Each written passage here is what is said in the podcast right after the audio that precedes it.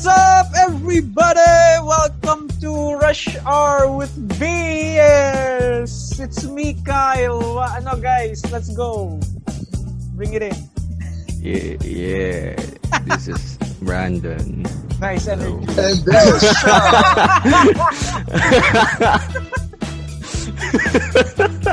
Ina walang Yeah. buhay eh. Hindi, Ano seryoso tong ka. bagong aren't, aren't we all... Hindi, seryoso pa. Gising ako.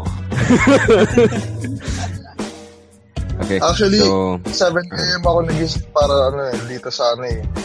Kaso nga lang yun nga, hindi nakaalis. Oh, hinihintay, actually, hinihintay ko si Sean nagisingin niya ako.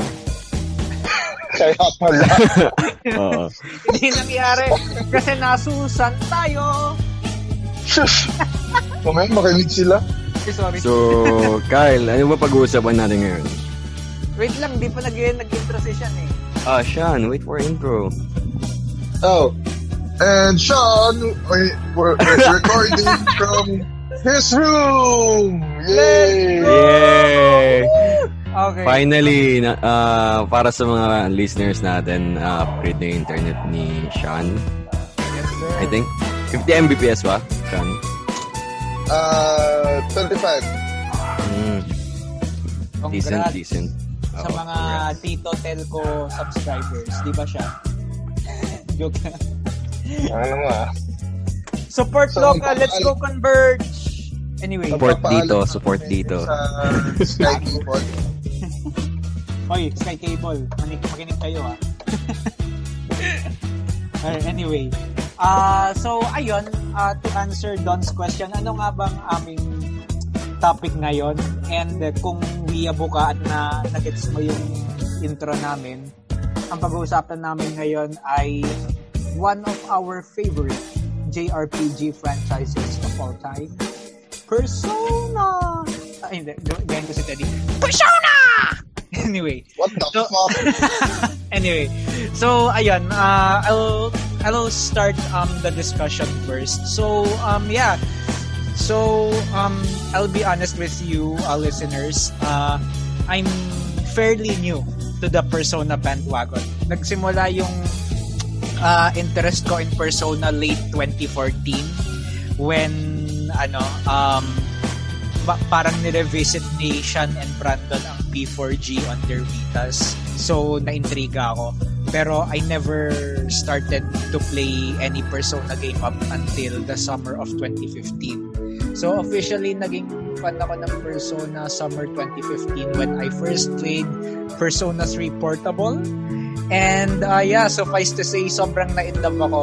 Um, first playthrough ko pa lang ano ah when when whenever merong emotional scene like nung namatay si Oh, oh, oh no no no no no. Sorry. No. no no spoilers for the newbies. Pero- Ah, Person? Sa bagay, okay, okay. Baka may pa namin ko rin mga person. yeah, yeah. So uh, like um, whenever merong namatay sa P3 or merong uh, meron kang mentor mentor or parang dad um, dad uh, figure na biglang pinetray ka and then yung nangyari kay Junpei and all, all of that stuff basically na na in love ako sa sa premise and sa overall themes ng P3 and then nag-carry yun nag-carry over yun to other games. Um, the next game I played in the series was Persona 5 which was a whopping two years la- uh, three years later. Fucking love that game. And I will make the case that P5 is the best in the series later in this episode. And uh, recently yeah um nahawakan ko na P4G before when uh, hinihiram-hiram ko yung mga Vita nila siya ng Brandon but only recently have I played it uh, thoroughly and I'm on my second playthrough already of Persona 4 Golden on Steam so uh, yeah and um I briefly played Persona 2 uh, Eternal Punishment at saka ano y- yung first yung first 20 minutes ng P1. So, ayun, uh, to be honest, ano ako, Neo na talaga ako. To be... Yak. Yeah, sorry! Sorry! Sorry na siya, na. Anyway, so, uh, yeah. Gago si Brandon yun. Hindi, nagsasorry din ako sa'yo kasi alam ko magagalit ka. Ah. Sorry na. Anyway, so what is Persona? So, um, just to give you guys a brief background on the series, Persona is just uh, is actually a spin-off of a larger uh, series, a larger franchise of JRPGs called Shin Megami Tensei. And isa siya sa mga longest um, tenured uh, franchises in uh, gaming. I believe they're 30 years old na. Tama ba doon? Ang SMT under Atlus? Uh, wait, ano ba? Yung SMT ba? As Yeah. a whole? Yeah. Uh, yeah, around 30 years. Uh, 30 years na. Uh, 30 years. Alam ko thir- 97 yung unang game nila na SMT. eh. So that's that sums about it. 30 years na. Yeah, uh, it actually ways ano goes way back with ano Megami Tensei. Kasi Ah. yung uh, yeah, Megami Tensei is actually a novel na ginawang game but Atl- Atlus decided to make their own kind of twist hence Ah, the Shin Megami Shin. Tensei. Ah, Uh, yeah. For the non-weebs out there, Shin in Japanese means new. So you're literally, Atlus is being cheeky. They're saying new Megami Tensei. Ha, alam mo, hindi niya New alam. Hindi kayo weebs. Anyway, joke. Uh, so, ayan. Uh, Persona is a spin-off series of SMT and hindi lang siya yung spin-off series. Marami siyang, um, maraming spin-offs ang SMT like uh, Digital Devil Summoner. and, Devil uh, Saga. yeah, Devil Saga and stuff like that. So, uh, yeah, um, pero, um, despite being a spin-off of SMT, Persona is really weird and unique kasi yung position niya in Atlus is um, recently ah, uh, with the release of uh, the Neo Sona games from P3 to P5, it actually outsold the main franchise. So, bihira kang makakita ng ganun in any industry where yung parang yung parang spin-off or yung um, yung bunso ng ano ng company mo outperforms yung panganay. So, uh, just to give you a brief uh, explanation on that, ang Megami Tensei series um, up until 2018 with Shin Megami Tensei 4 as its latest release, total editions niya is 30 and over and worldwide sales niya as a franchise is 12 point approximately 12.4 million units. Ang Persona on the other hand only has 15 total editions kasama na yung mga spin-offs like Persona 4 Dancing, Arena Ultimax and yung other dancing games. Kahit kalahati lang siya ng overall sales ng Megami Tensei, it already sold approximately 9.3 million. So, uh, if we scale that um with uh ang tawag doon with inflation um taken into account and then if we hypothetically say na kunyari 30 yung total editions ng Persona malamang sa malamang it will outsell Megami Tensei by a landslide.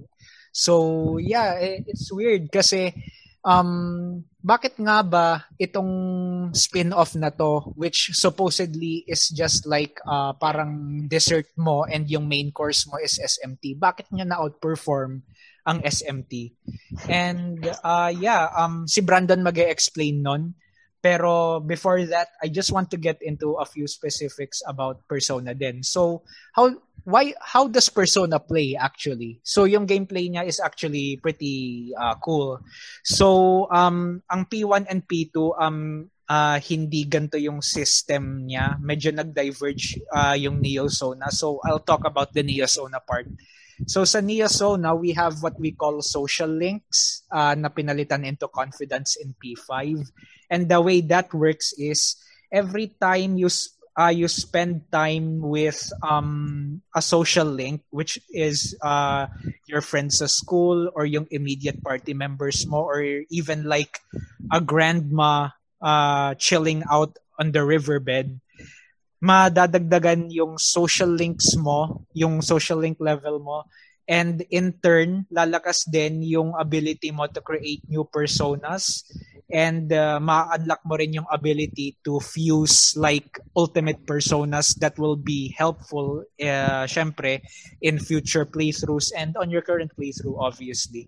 So um yeah, um bihira ka rin makakita nun in uh, RPGs and JRPGs in general, I believe Persona is yung parang um, pioneer nun where um spending time with you uh, tawag doon spending time with your ano? Bakit? Sorry. What- Di- Don't didn't Don't didn't visual Yeah, novels cre- created that spending time with your ano? Hindi, Yes, pero- tapos- wait wait wait wait wait. Eh, uh, ganun rin ba in visual novels where the MC becomes stronger in battle Yes. we There's there's a there's a mechanic for some there are some visual novels who has mechanics wherein you have to improve up a Ah. bunch of your stats is so that that is this can is, is this fate or No no no no no no no. Uh, other visual novels lang talaga. Like okay uh, edi indie visual novels. Eh di, I stand corrected. Tang ina ngayon. Matawa-tawa ka pa sa back. Just tell me, man. the reason why I'm laughing the reason why I'm laughing is because the term pioneer Oh, yeah, yeah. and then we're talking about persona and then suddenly my mind went into the persona 5 fans oh, na. Sorry na. Kaya nga sabi ko, I believe eh. Di ko alam eh. Kaya ako natawa. Thank you. Joke lang. Okay. I'm I'm laughing at you. I'm laughing at the concept of P5 fans being Okay, yeah. targets. Okay, so ayun, um well, uh if that's the case then retract ko yung statement ko. It's one of the few uh franchises uh that do this kind of thing. Uh, yeah, yeah, yes. yeah, actually ano, successful in doing it. Kapag mm, kapag when you're thinking about ano, building relationship tapos biglang lumalakas because of it, yung with your friends, unang papasok sa ngayon sa isip ng tao is persona. Oh yeah, for sure. It's, it's the Yeah. literal friendship is power team. yeah. And then ayun, uh, that ties into your gameplay as well, yung mga personas na na fuse mo and napapalakas mo through your friends are um yeah, your your main source of strength in battle as well. You uh obviously you can uh you have your normal attacks, you have your items, pero the main uh, damage dealer talaga in battle are your personas. So suffice to say, if you don't tap into the power of friendship, wala kang kwenta in battle. So, uh, y- yun yung parang underlying theme ng Persona games in general. And then, ano rin, yung themes of Persona are really deep and uh, philosophical. Not as deep as the SMT series itself. Pero yeah, um, yung like, uh, we'll discuss these themes later on. Pero yeah, uh, general idea, P3 was about death and um, accepting your mortality. P4 was about the pursuit of truth, and P5 was um uh pursuing justice even if it meant uh, rebelling against authority. So yeah, talagang uh, big deal yung stories uh, that are and yung topics na uh, tinatakel ng Persona games and um, above all all of that as well, the music is such a banger.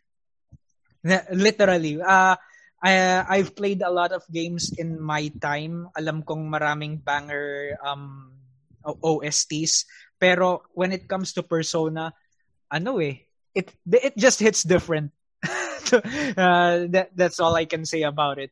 So uh, yeah, um, overview about Persona is done. So ngayon, I'll Wait, wait. Yeah. I, I want to add a few details for Ah, sure, sure. sige sige. Uh, not sure if Cal already checked this through uh, P4 Golden, but I'm sure it would appear. But there's an extra wherein you can discover where the uh, the theme came from, which is Persona. So just a quick uh, run view as well for our listeners. Persona came from the game Persona. Ah, yeah, yung Yes. psychological term. Yep. Yes, from Young yan. Yeah, yeah. uh, Young. Jungian psychology in regards to one's Right. persona Mhm. having a mask. Now, Yeah. But the thing here in this game is you summon the manifestation of your psyche, which is your as as we've all mentioned the pers- the persona, and this would always manifest in different kinds of beings. Like for example, uh, one persona would appear as a hero from Roman myth, from uh, Greek mythology. So it's it varies dependent on your personality. For example, if I'm horny, then my persona is Mara, a demon that Gago. looks like a penis. Oh, no. Pierce. But Pierce.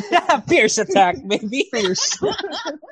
so yeah, that, that's the, that's one of the best things in this game, and and one of and another theme in Jungian theory is the collective consciousness. Oh, Yep. sorry, collective unconsciousness, mm-hmm. which the the Neo Sona series always actually hindi.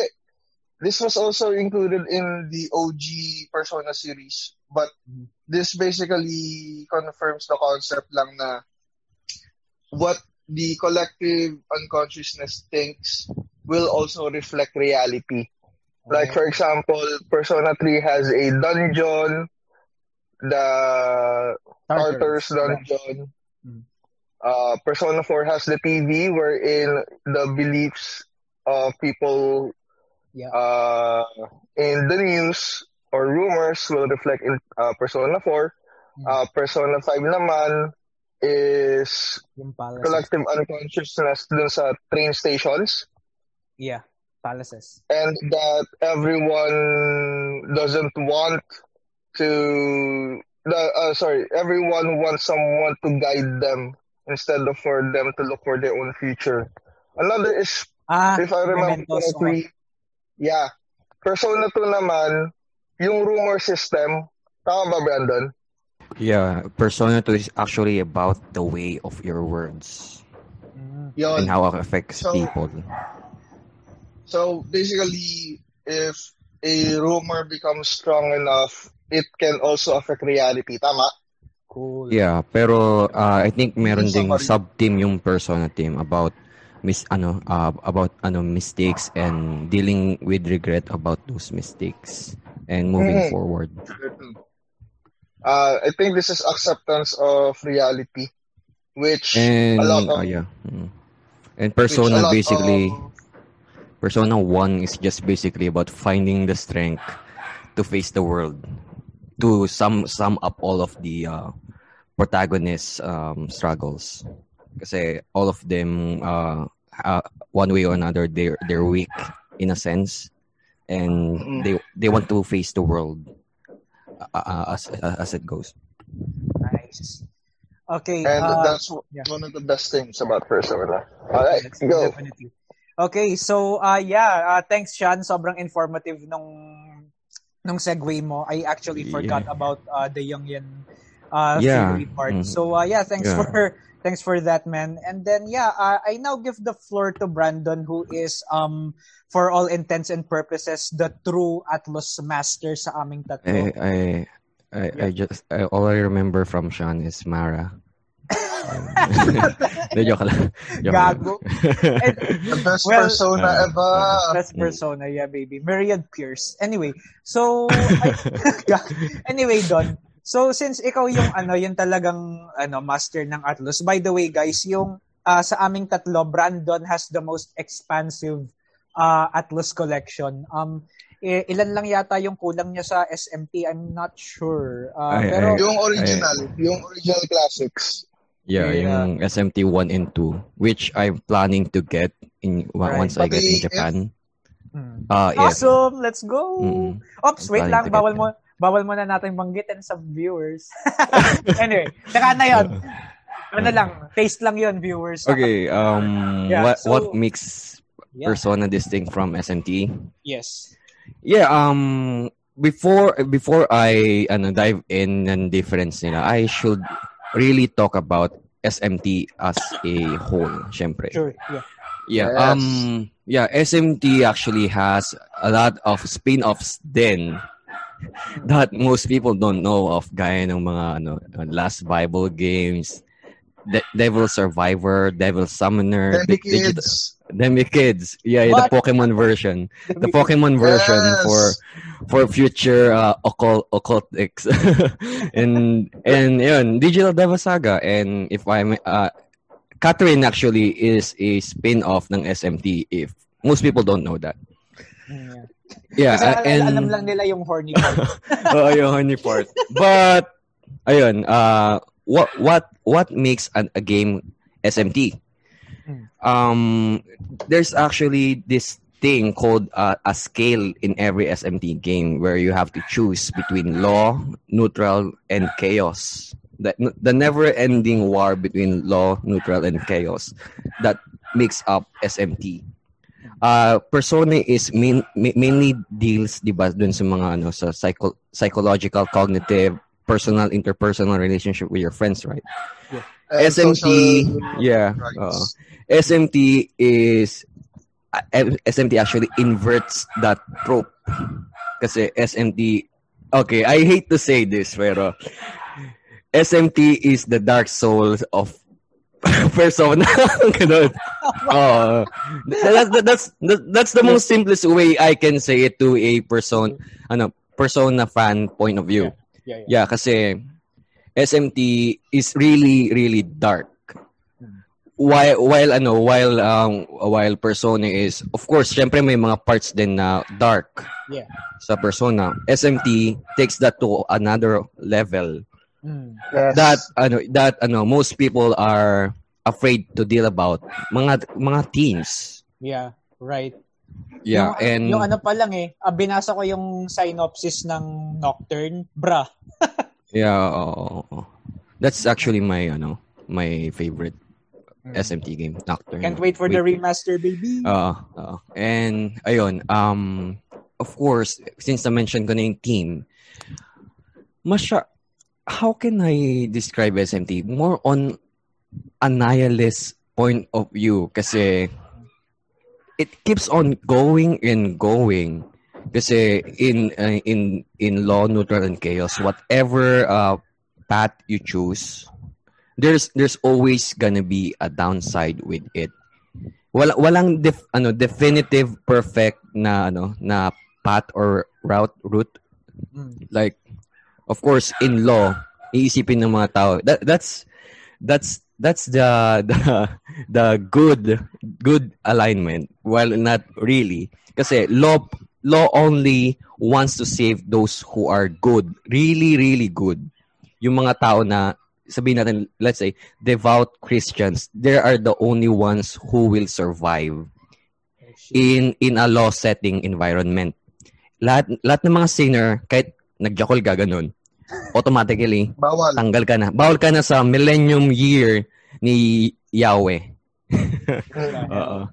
yeah while while chaos focuses on Lucifer yung ano niya well most people would think that Lucifer is evil what really he's not he's just promoting um how can I Freedom. say yeah, freedom yun Eh, and basically rebelling to God because because of his past experience diba? He got casted down.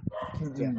he's not really a evil ano figure per se. Depende. Depende depende sa ano in how useful you are to him. Pero yeah. And neutral neutral ending is basically paano natin mas the closest thing to what persona is it's basically believing on humanity that they will not fuck up. Okay. Nice. but they they still will eventually. Kasi it it never it never really ends. Kasi whatever path you talaga is a never ending cycle of going to law chaos or neutral whatever it is paulit-ulit lang. And that's that's the unique part about SMT um w- with the teams ng ganun, you really have a hard time to think ano ba talagang what's best for humanity or the world as a whole. While Persona, let's just say na it only deals with a certain city, di ba? Yeah. Sa P3, Iwatodre Oo. yung Mm. affected. P4, Yeah. yan, iba. And P5, Feeling ko P5 lang yung yung medyo malaki-laki yung Ah, medyo ano, kasi Oh. we're dealing with a ano, with God. Actually, pati rin Persona 3, di ba? Oh, With the yeah, moon. si Nix. Yeah, yeah, with the yeah. moon. Oo. P4, Let's P4 just lang. uh, P4 is like kind of ano. Oy, we're not shooting on P4 ah. Ah, oy, yung mga P4 fans dyan, huwag kayong magalit. I love that- game. Ay, wait. yeah. Ah, P1 ba din? At saka, alam ko P2 ma malala rin eh. Kasi di ba Fate, ah, kung, kung pinili ni Tatsuya magstay with his friends, ano di ba? Ah, Ah, yeah, the, yeah. the, the whole world will be destroyed. Uh, pero ang P1 medyo ano lang din, di ba? Ah, medyo mellow. Yeah. Okay. Since no, since since let's say na majority naman ng mga listeners natin hindi nakikinig ay nag, nag- naglalaro ng Persona 1 or 2, spoil ko na lang. Ah, sa ano kasi sa Persona 2, yung innocency niya is not letting go of his friends because he really values yung relationship na build up niya, yung social link niya dun sa friends niya. Oo. And yung sequel game ng Persona 2 is Eternal Punishment. His punishment for not letting go is being stuck in a city na yun lang yung nagso-survive. Yung city lang nila and the rest, everyone's a zombie. Kinda shit. Fucking shit. Uh, so, yeah, whatever.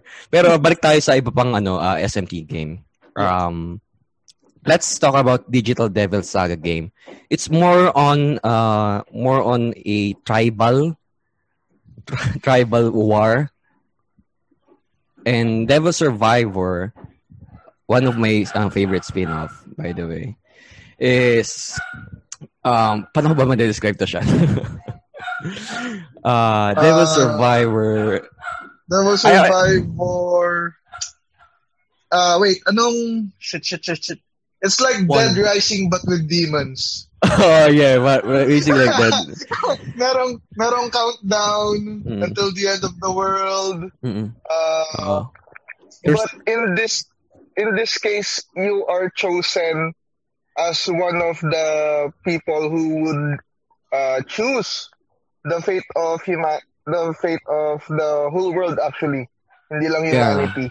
Mm-mm. Kung anong direction yung, yung gusto mo pinin. Sa perso sa sorry persona.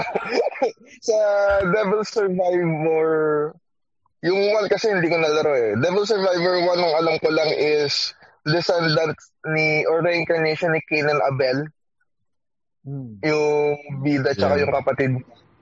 Mm. Tapos yung sa Devil Survivor 2, ah ikaw lang talaga yung napili nung Okay. Shan? Ah, na-cut off si Shan. Uh, oh shit. Oh, shit. Oh, no. Oh shit. He Wait, got, Persona someone's gods. he got Tan, he got Thanos, Thanos. Ayan, nawala na naman. Let's go convert. Let's go converge! Gaga. Fucking Okay. Okay, since since wala pa si Sean, I'll just continue him. Uh, um, uh, ano, let's not make this any longer than it should be. Hello? Uh, Persona is basically just that. It's more easier to digest, more relatable kasi it's in a high school setting.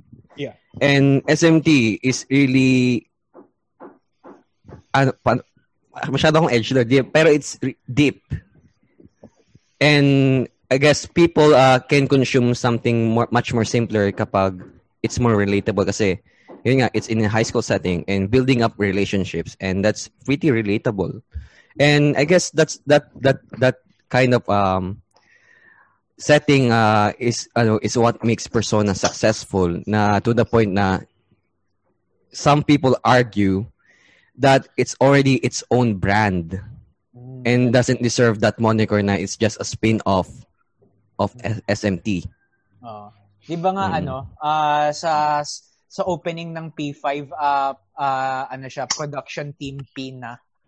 Uh, it that's yeah, actually um may tatlong developers sa ano sa uh, Atlus yung yung ano sabi mo kanina production P. Basically only handles Persona games and sometimes assists. At ang nag-handle ng mainline is the Maniacs team Hmm. na nagsimula nung Nocturne. Si, si after nun, ang, ang Maniacs team na gumagawa ng mga SMT games. And nakalimutan ko yung bagong team nila. Yung recent lang. Actually, wala, wala pa silang game. Upcoming, yung Project Re-Fantasy. If Ray you guys remember. oh, na- na- Ah, ayan. So basically, there are actually three teams now that build Atlus games. Yung ano, Re-Fantasy team, Maniacs, and Production P. yeah, production. Yeah. Oh, ayan. Okay, so Don, ah tingin mo ah, kasi ikaw naman talaga yung SMT expert dito. And ah wait lang, actually bago bago tayo bago ko kunin yung expert opinion mo, may dada, may sasabihin lang ako really quickly. Napansin nyo sa box art ng P5 at saka P5 Royal, hindi na nakalagay Shin Megami Tensei Persona 5. It's literally actually. just Hmm. Persona 5 and Persona 5 Oh, Royal. I'm missing is Persona 4. So, Oo. yeah, oo. So, ayun, uh, with that in mind doon, sa tingin mo ba, ano, oras na ng persona maging sarili niyang brand outside of SMT? Actually, yes. Ooh. Yes. That's coming from an SMT elitist, syempre. And uh, ano lang, just a correction lang. Nagsimula yung natanggal yung ano, yung Shin Megami Tensei moniker sa Persona series ever since nung Arena. Arena, okay. Uh, and Persona 4 Golden, wala na rin. Nice. Oo. Cool, cool. Mm. Uh, given na, yeah, I'll say it deserves so kasi alam naman natin na it's really successful. Kita nyo naman from when when when ba nagsimula yung unang Persona series, 1996. Yeah. In just a span of ano, sabihin natin rou- roughly ano, uh, around around 20 plus years. Persona really proved that it can stand on its own na na hindi niya na kailangan ng assistance ng SMT to the Oh, point na it really overshadows mainline na and I ako rin I can really admit it from 2001 to ano 2010 mas maraming SMT games and now we have the golden age of Neo Sona 2010 onwards. Mas marami ng Persona games compared sa SMT especially counting the spin-off gaya nung Arena Ultimax and dancing dancing games dancing all night dancing starlight ba yun? Dancing ano? Ah, ah dancing yun. Moonlight, Dancing Starlight. Ah. Uh, to the point na it even ha ano Persona has its own ano anime series syempre and movie din yung Persona for P3. uh, P3 P3 movie that that was actually divided in four parts ba or three Ah, three I think yata. four Or I four. forgot I'm not sure. whatever and yung Persona yung Persona 4 anime I actually has two animes yung isa yung Ah. medyo luma tapos yung bago yung Ah, based sa yeah. Golden what the fuck Oy, Oo. yung, yung beach scene with Marie, best episode. Woo! Oo, oo, oo. Ah! Oh! Yeah Anyway, it, it it deserves to fly on its own wings at Yeah. this point na and really Hmm. I'll be frank Persona is the money bank machine ng Atlus now. Ah, Oo. Kasi isipin mo, the last mainline game we had was from to 2016. Hindi counted yung remix ah. Hmm. Redux doesn't count kasi ano siya 2018. Kasi ano lang siya um remastered nung DS version. Last game we have was SMT4 Apocalypse which is a, a semi-sequel ng SMT4.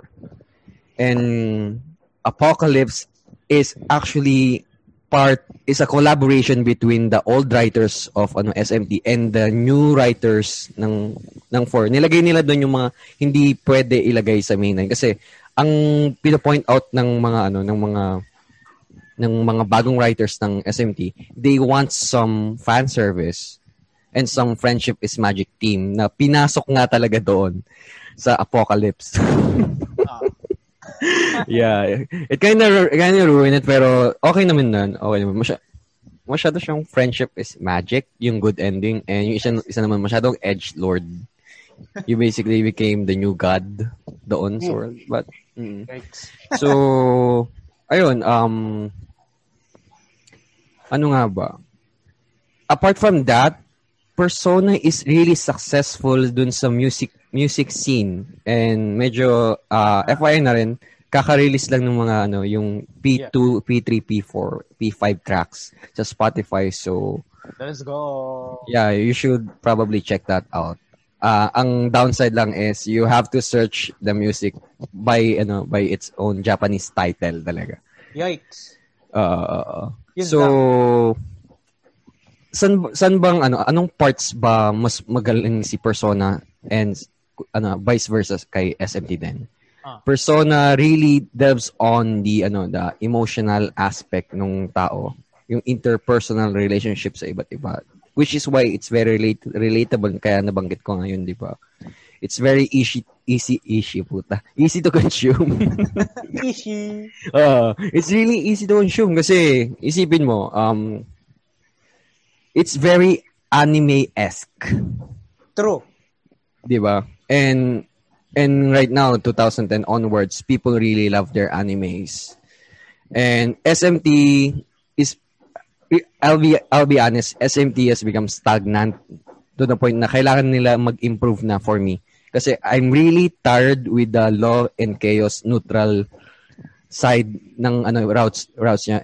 At least SMT Nocturne tried to be different with the reasons. May mga ano may mga social Darwinist so, social Darwinist na route nga doon actually and the Ubermensch shit whatever. So SMT what it does is basically um better compared to it's it's not afraid to show the dark side of humans. Uh case point yung sa SMT4 where people don't know that they're consuming human meat. Bro. Yeah. And meron din doon mga ano uh, slavery and rape. Basically, ayun, it's not afraid to show that off kaya most SMT game has an M, M rating for for it. Uh, yeah. And wait, tuloy ko ba ba to? I think I already mentioned Persona 1 and Persona Oh, yeah, 2. yeah.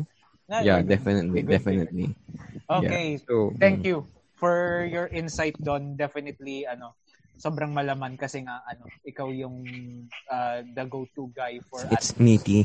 It's meaty, baby. Parang si Mara lang. oh, yeah. Anyway, so now, ibibigay ko kay Shan ang floor. So, uh, um, since na-introduce na ni Don yung difference ng SMT to Persona, let's talk about Persona for uh, for real. So, uh, let's talk about Neosona actually. So, um, can you briefly introduce us to P3, P4, P5, and yung mga spin-offs in between? Alright, so basically, the Neo Sona series decided to improve upon the whole Persona franchise by adding uh, visual novel-esque uh, game mechanics to it, which is we call the social links, wherein you build, as mentioned in the intro, in the first part, wherein you build relationship, and those relationship uh, end up becoming your power, Power. your strength. Uh, wow. It's basically friendship. As mentioned, friendship is It's magic. is a magic, like literally.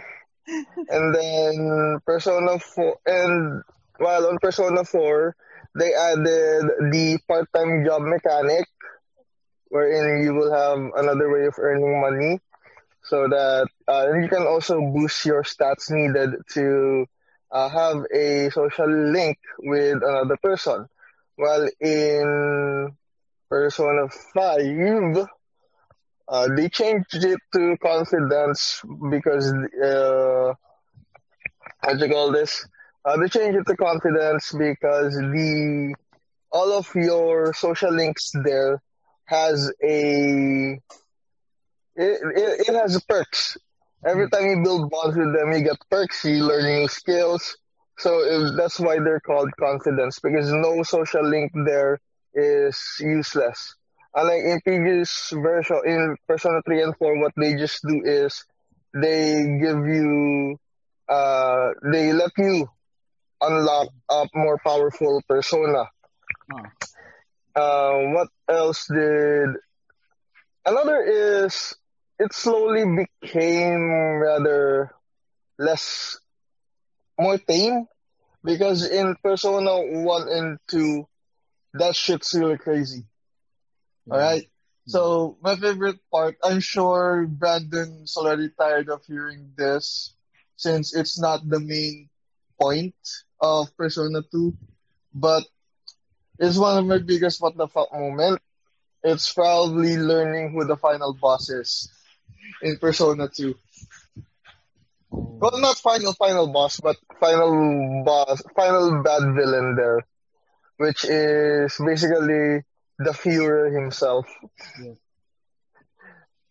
And the re- and that's basically the difference that it has with the mainline series that it talk it tackles mostly about uh, social issues. You know, like you got problems with society itself.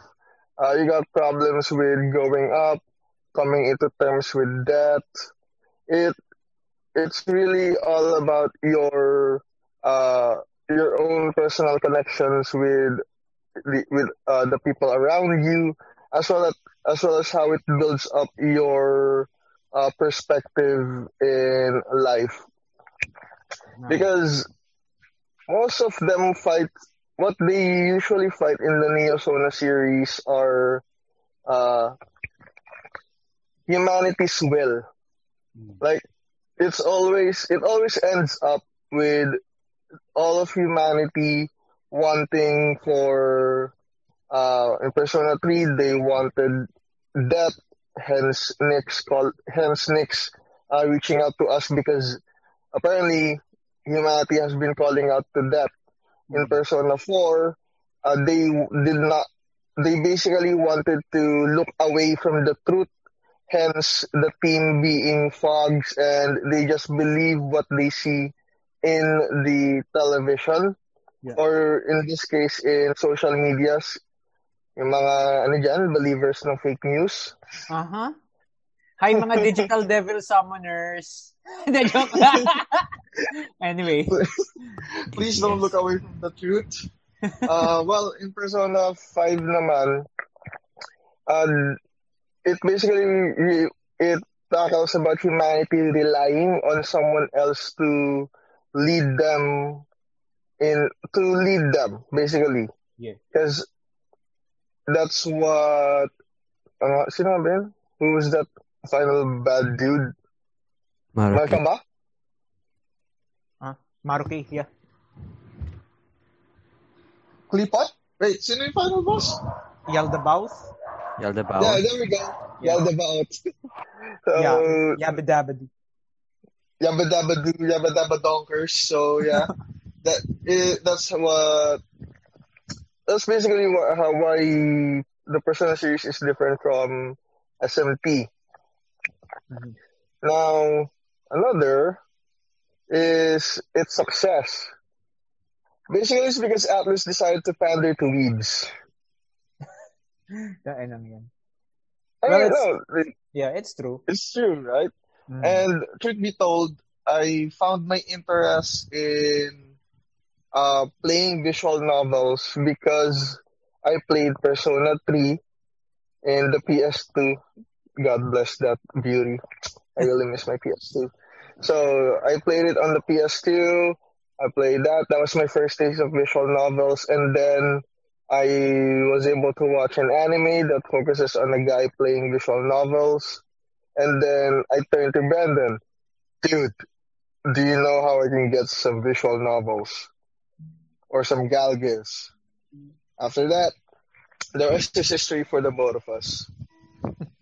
I and I think the reason why the other franchise, uh, like Digital Devil Saga, Devil Survivor, and Last Bible, I think it's because they did not do well with the advertising. I, I, I see. Okay. I haven't heard of these games until I actually got to research about list of SMT games, especially uh, Digital Devil Saga, which I failed to play even though I had DS. uh, PlayStation 2. Mm.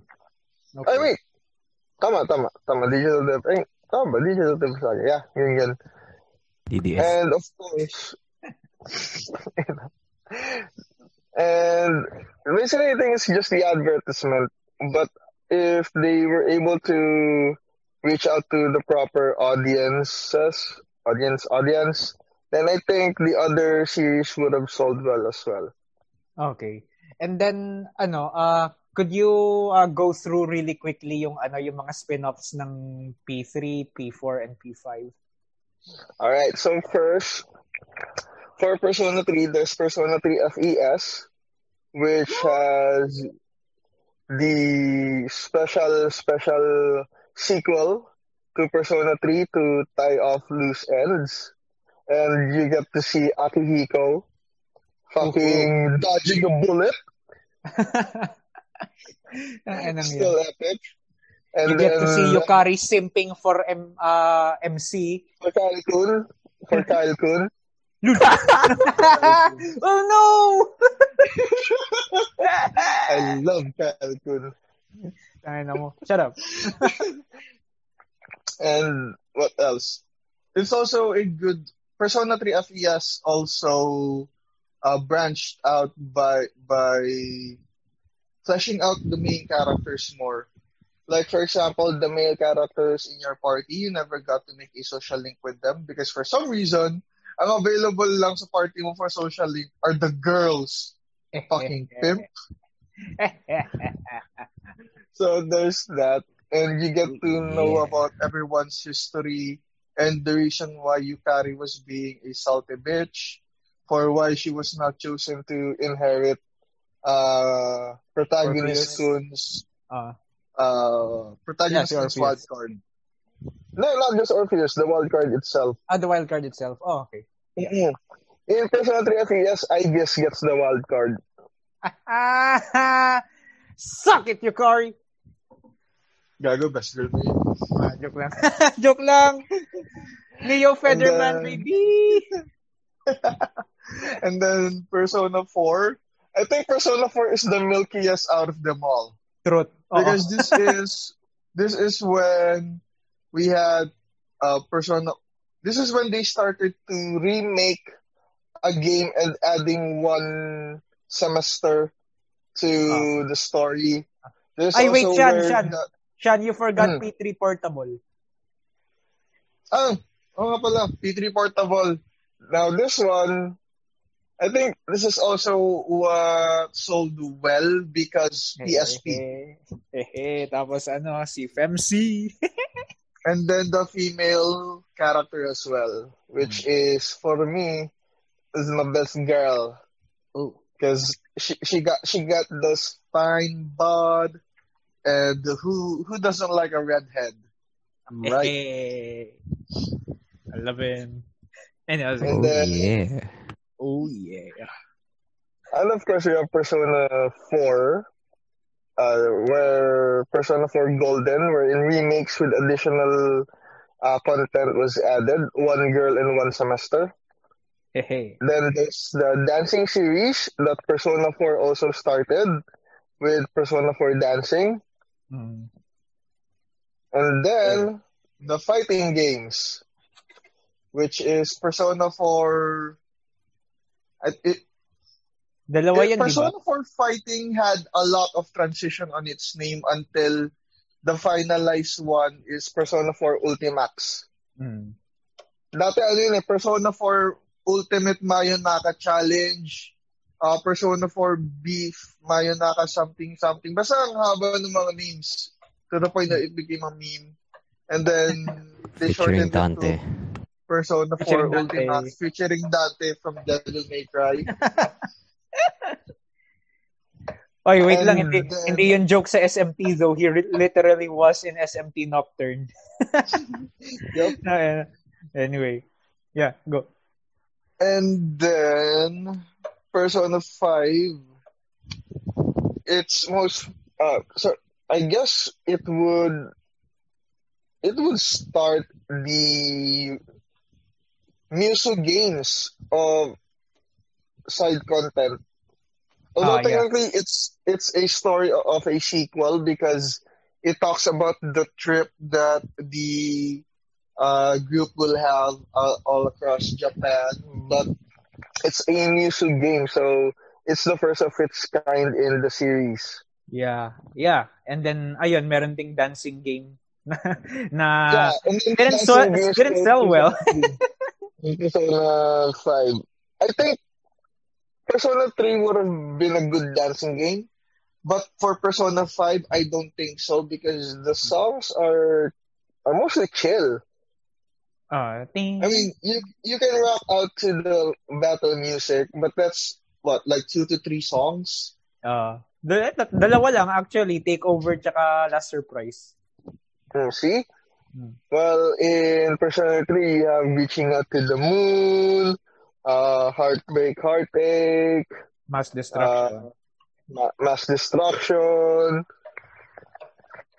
So, uh, I think those are the side content. yeah. Oh, and ano rin, merong PQ, pero ano eh, yung Yeah, the Ah. Dungeon Colors. PQ. Right. The Ethic and Odyssey naman yun, but, you know, no, games. no one speaks to that. Yeah, no no one talks about PQ. anyway, so uh, mabilis lang na tangent din Sean. Uh, can you talk about yung ano yung concept ng Neosona fans uh, most specifically yung mga P5 fans? Ah, Oh okay. yeah. Persona 5 invented Japan. End of story. Basically. Joke lang. so that's that's the summarized version, but here's the expanded version for our listeners out there. We love you. So here's the thing. Persona 5 was an amazing game. Uh, it had a good uh, user interface. It was very stylish. It had good songs and it was featured in to- in Tokyo and it, all of its what do you call them area centers Uh, ang tawag anong tawag niyo dun sa mga Tokyo's ano? districts. Yon, districts. There we go. And in all in all of Tokyo's districts. So you get to explore the area. And you can even feel like you're a tourist because it, it really tried to simulate the hustle and bustle of Japan in its uh, in all of its glory. So there's that, and then there's also Ah, wait wait wait. There's also the part wherein you get to uh, convince your the mini enemies or the demons to join your side and become personas. Now, here's the thing. There's a lot of Persona 5 fanboys who's never touched other SMP games except Persona 5. Ayun na. And ano nga ba yung announcement that caused it? Ayun! There's Ah. this game, The World Ends With You, Oh, Neo. The that released its trailer. Yeah. Now, this game was is set in Shibuya, in Japan, in Tokyo. It is a district in Tokyo that is very busy, and for some reason, a lot of Persona 5 fanboys reacted saying, Oh my god, the world ends with you. They copied Persona 5, making the setting look like it's in Shibuya. Oh my god. then, fuck you. The game is a remake, and the game originally uh, released before Persona 5. Year, And a then- decade yata before Persona 5. See, there, it's a decade. And there's also other fans, whenever something comes up in games, they immediately say, oh wow, it's like this concept from Persona 5. So they're taking it from Persona 5. And then everything became, everything, everything always had to be about Persona 5. And it kind of messed everyone up. Everyone got pissed. All of, all of the original SMP fans, all of the non-SMP fans even, people who don't touch Persona or SMP, they even got pissed. And every and they even made memes about these kinds of fans. Like for example, uh, if you, let's say you show them a pamphlet of Tokyo, of Tokyo on going around Japan, they'll immediately say, oh no, Japan stole from Persona 5, taking Shibuya into their own country, blah, blah, blah. What Those the kinds of bullshit. You know, I have a message for the Persona 5 fanboys. Hmm. Stay in your fucking lane, Let's go. okay? Sit down. Well, Be humble. Sit down. Stay in your lane. Stay in your lane. Yes, Persona 5 is amazing. It's got good writing. It's got a stylish UI. The music, mm, amazing. I give it a 10 out of 10 or maybe 9 out of 10. But stay in your lane because you guys are the reason Persona 5 sucks. oh, The fans Yeah. of Persona 5 makes Persona 5 suck. Okay? what the Okay? That's it. oh Sorry shit! naman. Sorry Fuck! naman. Failed. Sorry naman, pre, ah. Hindi ko siya... Yeah. That's you, Kyle. Hey, hey, hey, hey, hey. I'm a Yeah. P5 P- pag ako, pero not to that level.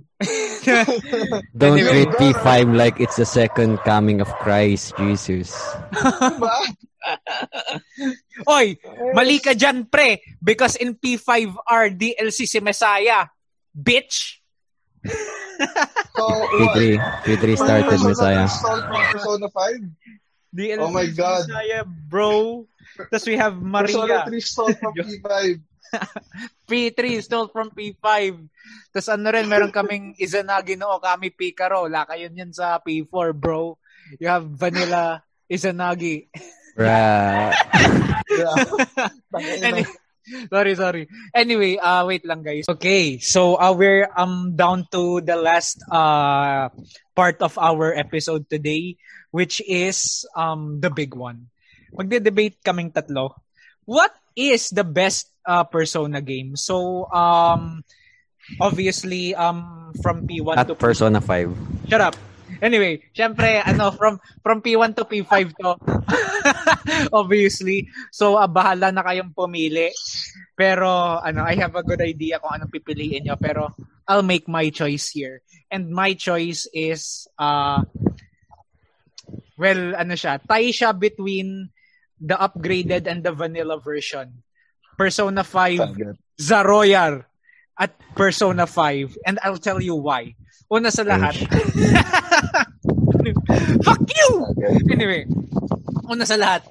Persona 5 has uh, the, ano, the best battle system in Persona.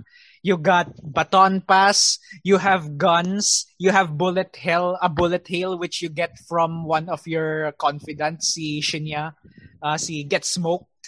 Uh, you get uh, inst- instant kill powers which is really effective uh, in the late game. Kung kanya- kunyari kailangan mo mag mag uh, mag uh, mag-grind ng mabilis so you don't have to go through the battle. You literally just run them over with the Morgana bus. And then ano lang sobrang daming ano um quality of life um benefits from your confidence that you just don't get from P3 and P4 like ano kunyari si Hifumi Togo uh, one of the best girls. Pagka na-max mo yung confident link niya you get uh you get to uh change your uh your turn. You get to switch your turn for any of the other characters. You get to switch Oh, out shut up. You get to switch out your characters. Kunyari, uh, so uh, merong, merong kang kalaban na weak to psychic, pero wala si Haru sa current roster mo. You can switch out anybody to have Haru and then hit the Seodin. So, ganun ka-useful yung confidence na, ano, that you don't get with P3 and P4 kasi they literally just level up your personas and yung possibilities for fusion. Second reason ko kung bakit I pick P5, yung selection of waifus, to be honest. You get, you got Hifumi Togo. You got Makoro, baby, best girl. You got man! Look at that Her. ass, that chest! Ah! You get Haru, which is the number one cinnamon roll baby in in, uh, in my opinion, the the series. like him gonna number one forehead. Yeah, number one forehead baby. Uh, and then you also get you get Kasumi Yoshizawa in P5 Royal. Tang ina, best uh, Kohai, best horny Kohai that is. Because uh, she just thirsts for you the entire game. That- That's the number one, the number one male fantasy for us dirty ass eating nachos and chips while playing the game. Atlas fanboys. Lul. Ah, sino pa? Ah, we get ano Chihaya yung ano yung yung magandang fortune teller who also has amazing confident abilities. You get fucking Kawamami. Kawamami, baby. Sarap. Kawakami. G- Yeah, gives you free massages and something extra if you know what I mean. Wink, wink for maxing her, ano, for maxing her social link. You get, uh, So Bruh. blood. So blood. so, Bruh. Blood. sino pa- Tangina, can't believe we're having this discussion. You get motherfucking ano ah si si clinic uh, baby ang pangalan nun si Tay Takemi. Oh my god, best. Ah, eh. And if and if you and if you watch the fucking P P5 ano yung special for Valentine's Day. Oh, bruh. Nothing it hits it hits different, nothing compares. And then last reason ko for picking P5 is uh while ano yung ano yung overall UI niya maganda ano rin eh and ano Don will chew me out on this pero yeah yung ano while yung story ng P5 isn't as deep as uh, P3 or SMT ano siya eh um for, from the perspective of a person kunyari who's new to Persona sobrang easy to digest so uh if you're if you're to play any game to get you started sa Persona and SMT in general, I'd pick P5 kasi sobrang accessible niya. So, uh, yeah, uh, those are my reasons. I think, uh, well, ano siya, ang P5 sa akin is, uh, para lang magets nyo yung scale ko, P5 Royal and P5 are both 10 out of 10s for me. P3 is a 10 out of 10 for me as well, and P4G is a 9 for me the only reason I picked P5R over P3 in this scenario, despite P3 being my first game, is alam ko one of you guys will pick it. So go ahead. Unahan unahan niya na isa't isa. Si who's gonna pick P3? Dali. Wait, wait. Ako muna, ako muna, ako muna. Ah, oh, oh, okay. G- My my favorite Persona game is Pelofera. ano daw? Let's go! Ano daw? What? Ha? Kyle, can you open Google right now? What? Can you open Google What and do then you type mean? this, Ano yung sinabi mo? Type, thi- type this word Ah. in the chat. Yung sinabi ko, yung Pelofera. Tama ba spelling, Brandon? Eh, yan. This is my favorite Persona game. No, ang nakikita ko ay what, what is this? It's Hispanic stuff. What? Pelofera. I think I'm just gonna send it to um Kyle, so may idea siya. yeah. Ang ina mo yan. Ano? just trolling. What is it? Tell me. Yeah. Ayan. Ayun na, ayun na yung Pelofera. Dito sa may chat. Ay, puta. Ow! Hoy, bawal yan. Best girl ko yan. Oh, anyway. Gago. Okay. Kidding aside, Fuck you. I would really go for Persona 3 FES because of the uh, major effect that it had on me in my pace in games. Because Persona 3, it really made me want to cherish my relationship with my friends Oh. the writing was amazing. I was able to have my first taste of visual novel uh, or dating simulation games from Persona 3. Another is I just like uh I really love uh, stories wherein the protagonist would end up being uh, the sacrificial, the sacrifice in stories. I don't know, maybe it's cliche, maybe it's something old, but it's my taste naman, it's my opinion. I just like, I like those kinds of stories and it made me think twice about the main protagonist kasi nga, ano siya eh, yung design niya, saka yung itsura niya, parang wala siyang pakialam. Yeah. It's like he doesn't care about what's around him. Hell, the first time he saw the dark hour during his uh, return to during his first trip to the dorm or rather return home niya dun sa area na yon kasi nga dun siya dati nakatira, di ba? Yeah. When he ret- when he went to the dorm for the first night, wala lang. He just passed by all these coffins, this weird uh, sky being dark green. He, he just uh, walked through it and, huh, oh well.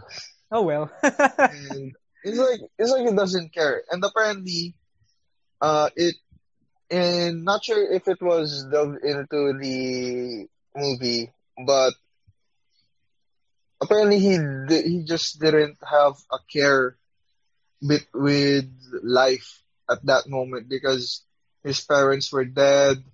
Uh, he I don't think he had he was able to build any proper relationship with anyone afterwards until he got to return to uh, Iwatodai.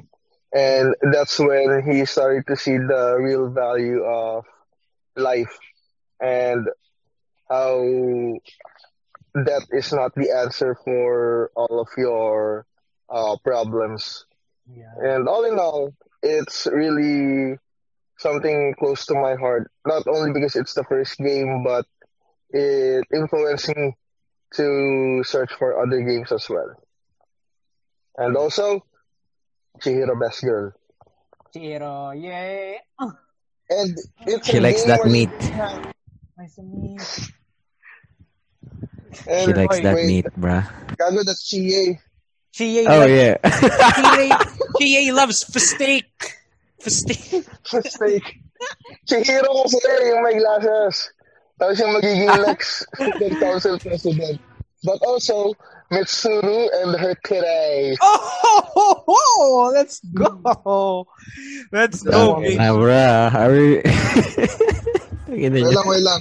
I'm just gonna go mute for a bit. My To be- call. eh. Yeah, to That's be to be honest, I'm still horny for all the per- Persona 3 girls maliban kay Yuko. Sorry, I'm not I'm not racist but anyway, hindi ewan ko ah, yung design ni Yuko. ano? Oh, Anyway. yeah. Oh yeah. Moment of truth from the Atlas Man. Ano ang Yeah. choice mo, Brandon? Of course, it's Persona 5. Let's go. Yes! Let's Oh do yeah, it! joke lang, Sabi joke ni. lang, joke lang. Sabi joke lang, gago. Joke lang. Joke lang. Joke lang. I'm, I'm Joke lang. never gonna say Persona 5 is the best. Pero, out of, ano, out of all the Persona 1 to 5 games, uh, the only thing that Persona 5 did best is the battle system. Oh, di ba? I told you, man. Ah. yeah. Yeah, yeah, yeah. That- that's, actually- that's already a given kasi, Oh, of course, it's the latest iteration latest, and yeah. yeah, yeah, Oh. and they improve upon their past mistakes. yeah. By the way, uh, I forgot to mention Showtime attacks. Ang ganda din. And uh, Yeah. Yeah, Go. you just press the touchpad and everything win. goes. You-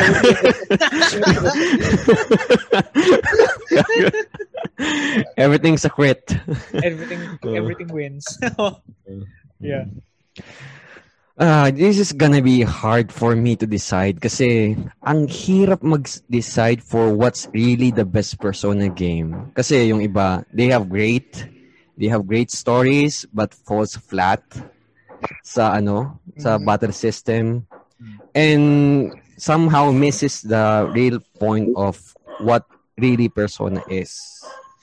So, I'll be that guy who will say that ayun, Persona 4 is the best Persona game. Oh boy! I Oh shit, di ko yun in-expect. Oo. no, I, I mean, most of you are already expected sabihin ko, Persona 2 best. Yeah. Pero that's already that's already partly kasi the only thing it does best is the story depart in the story department. While Yeah. in the battle system, it's shite. Uh, and then oo. ano rin if pwede if pwede lang akong mag-rant saglit, yung RNG pagdating sa encounters nakakainis yeah, yeah. I- I It's, would it's have- really uh, uh, Yeah, I would have finished Persona to uh, Eternal Punishment kung maayos yung RNG sa battles. Pero tang ina every six styles may laban. Tang inang yan. Kapagod. Yeah. It takes some time getting used to. And ako, um, current me right now just cannot play it back when I first played it. Kasi, ewan ko, parang past me really, ano, is really into, ano, okay lang sa akin yung random encounters but now hindi na as, as an adult. It takes up more time yung sa RNG and I just really can't stomach it at my current age. And ayun, um we mentioned about yung yung friend friendship shit and interpersonal relationship and Persona 4 did it best for True. me. Yeah, yeah, yeah. I agree. And ayun nga, you're just this um you're just this guy who just move move on sa ano mo, dun sa father side yun, di ba? Yeah. Or was it mother? Uh, Basta doon ka do, kila, kila Dojima tumira. And you get this real real sense of camaraderie between these friends that you meet. Hindi lang sila parang par, pa- parte lang ng highs.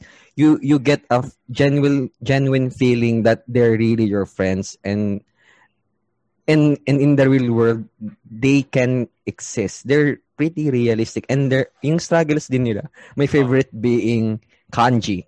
Yes, let's go! Uh, Kanji! My favorite is boy! uh, Kanji because uh, in favorite yung story art niya talaga kasi Oo. most of mo, most people would just say it's just some LGBT shit pero hindi naman talaga yun yung point.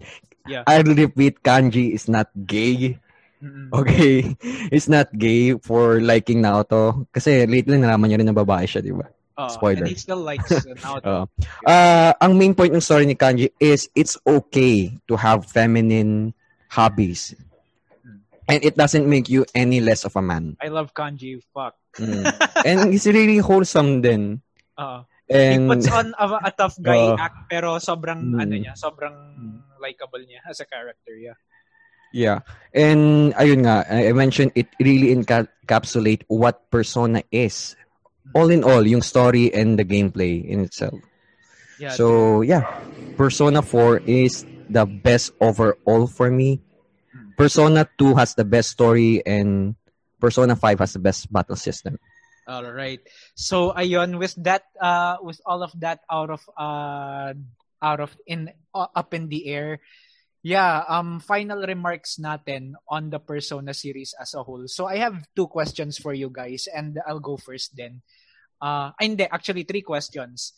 So number one, and I'd like you guys I'd like you guys to think this over while I answer this. in your top JRPG franchises and then ano rin in your top video game franchises all time where does Persona the series rank number two um ano yung message nyo for anyone who wants to get into Persona? And number three ano ang expectations nyo for Persona fucking 6 and uh, ano let's play some P4 music to uh to ease the vibe. Oh, So, So, ayun, um, ang, to be honest, in my top JRPG franchises all time, Persona ranks number one. Kasi, uh, I've played uh, JRPGs before. Um, originally, DQ, DQ fag ako. And then recently, ano rin, I've played um, uh, Final Fantasy before. I've played Final Fantasy 8 and uh, X and X2. And uh, right now, I'm immersed in 7 Remake. Pero really, sa ano, sa lahat ng JRPGs so far, nothing quite stuck to me the way Persona did. Sobrang big deal niya para sa akin. And uh, I defend it to bits to anyone who talks shit about it. So, yeah, number one siya in JRPG franchises. overall uh, video game franchises, I'd rank Persona number 3 behind uh, behind Pokemon and Devil May Cry. And uh, yeah, um, my ang message ko for anyone who wants to get into Persona is just do it. Uh, if you if meron kang experience in playing an RPG before, then Persona is right up your alley. If you've never if hindi ka per uh, video game person, uh, Persona will be a bit heavy on um, the the intake. Pero once you intake it, once na digest mo siya, there's no going back. Ganun siya ka-addictive. And yeah, expectations for P6. Honestly, ano, Atlas just kind of hit it out of the park ever since P3. So, I hindi ako natatakot na they're gonna mess up P6. I just wish na yeah, um everything na meron sa na meron sa P5 yung battle system and then uh, mali, joke. Uh, everything good about each of the games. The story from P2, yung emotional impact ng P3, yung camaraderie in P4, yung battle system in P5. Sana they take all of the good parts and then just jam it into P6 kasi uh, it's been ano na uh, it's gonna be 4 years since when uh, since uh, vanilla P5 was released. So uh, yeah, you've you've had a lot of time to work it out. Atlas give us the best Persona game to ever exist with P6 please. Thank you. Uh, Don. Okay. Um um I'll say sabihin ko muna yung top 5 ko from from the no, from the bottom top 5 uh, na ano ko JRPG. Yeah. Of course, 5 will be Pokemon. Top 4 is um Fire Emblem. Top 3 is the Chrono series, Chrono Chrono Trigger, Chrono Cross. Yeah. Um and top 2 is um yeah, it's definitely gonna be Valkyria Chronicles. And number one is SMP. Of course, kasama ko, uh, same stat ko na rin yung SMP and Persona. Slash Persona, yeah. Uh, si SMP slash Persona because really, ever since Sean introduced that to me, I've been consuming a lot of SMP games. Uh, I'll be upfront, pinakauna kong SMP game is Persona 3 Portable nung sa PSP ko. Nice. Uh, and ano ulit yung second question? Any improvements? or eh, go, going forward? Yung, yung, Um, eh, yung, ano yung advice mo Expectation. for Ah, ah, any, yeah. any, anyone who wants to get Yeah. into Persona? Yeah.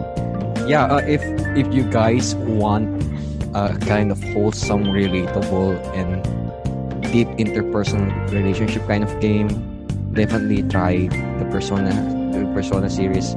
I'd recommend starting with Persona 4 Golden on Steam.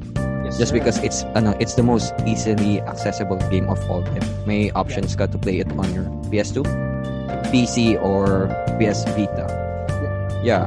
But if you have a PS3, of course, start with, with Persona 5. Kasi yun yung pinaka-latest na iteration. And yung, you will really love the UI, the music, and everything. Yes. And a lot of if you like ano into cool music composed by ano Shoji Kuro. Uh, Persona is really known for music with Persona 1 and 2 having that kind of synth music. Persona 3 being hip hop and rap, P4 being pop and soft rock and P5 is I think acid jazz. Oh, almost, yeah. Yeah, uh, acid jazz, and you'll really like it. And I cannot recommend. Uh, keep on recommending that you should go to Spotify and listen to ano, Persona 2 to 5 na OST. And ayun, um, I'm looking forward for Persona 6, possibly 3 to 4 years from now.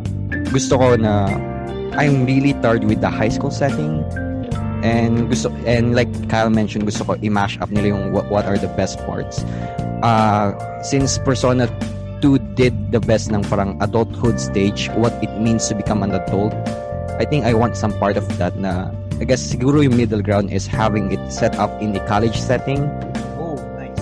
uh, college setting and of course the Persona ano Persona 5 im- improved ba- battle system and something much more about the story ah. something much more deep. Uh, a different kind of team na we haven't seen. Yeah. I hope I hope Atlus ano, does ano, does that and ayun. Nice. Overall, I'm re- very confident na whoever re- replaces uh, the previous uh, writer nung kasi yung sa Neo Sona uh, Persona 3 to 5 who sino ba yung ano writer Hashino si Katsura Hashino Yeah, yung Katsurashi no, tama. Yeah. yeah yeah yeah and he's gonna be replaced kasi si Katsura Hashino is looking forward on making his own project nga yung Re Fantasy and Yeah. there's gonna be that guy who will replace him uh he he did he did a ano he did some uh sub sub writing part and I guess if he has the blessing of Hashino I think Persona 6 will be great and I'm really done. Okay this is gonna be a different take and most people will hate me for this pero we should really stop with the social link confidence system because parang for me for me ah wala naman talaga si- silang impact for the story. This minus the power amp. Kasi pansinin niyo na di ba?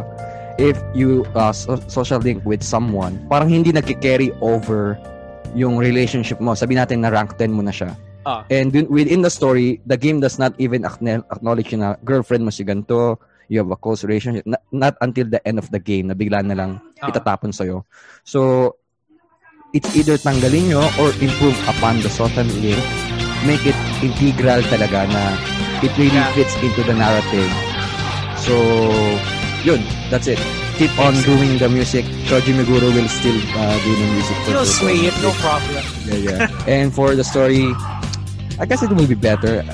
At marami ng ex, ano, expertise yung si Atlus from siyempre Persona 1 to 6. Right. Yeah. Mix mix and match everything what what makes each part better and you'll have a great Persona 6. Maybe Let's possibly. go. Yeah. Oo. Ay, wait lang. Bago ka magsalita, Sean. Petition, P6. Wala sa Japan, wala sa Tokyo, wala sa... Sa Brazil, Brazil. sa Pilipinas, pre. Sa tapos, Philippines. tapos final boss si Duterte. Uy, uy, tayo, binasok ko na naman. Anyway, uh, uh, ano, stop ka dun. Baka magaling ang digital devil summoner. Oh, ano, Sean? Ah, yeah. Your turn, bro.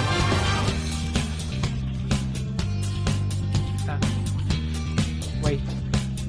Oy. Naka, naka, naka-mute si Sean. Ay, cut ko na nga lang. Ah, mention mo siya. Yeah. Shani. Hello? Hello? Ay. Hello? Nakamit ako? Oh, nakamute ka. Nag-mute ka, bro. Sorry, sorry, sorry. Pang, Sorry, ah, okay. cut, alam mo yung question ni Kyle, ah? Cut ko na lang. Ah, yun. Uh, I won't dive into top 5 kasi ang hirap mag-isip for the RPGs. Pero I'll get into top 3 though. Yeah. Kasi nandun yung persona. So, number 1 kasi is, fa- is Fire Emblem. Number 2, Monster Hunter. And number 3, most definitely Persona.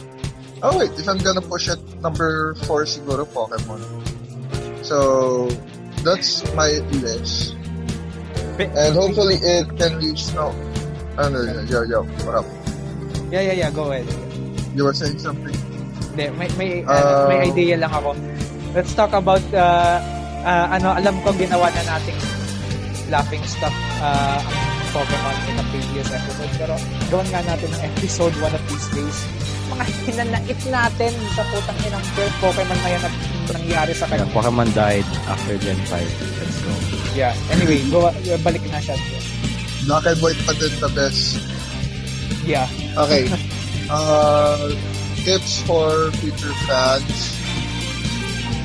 Mm, Don't be afraid to try end of the SMP or Persona series because whether you go in blind or you go in with the recommendation of someone else, I'm sure you are going to enjoy it one way or another.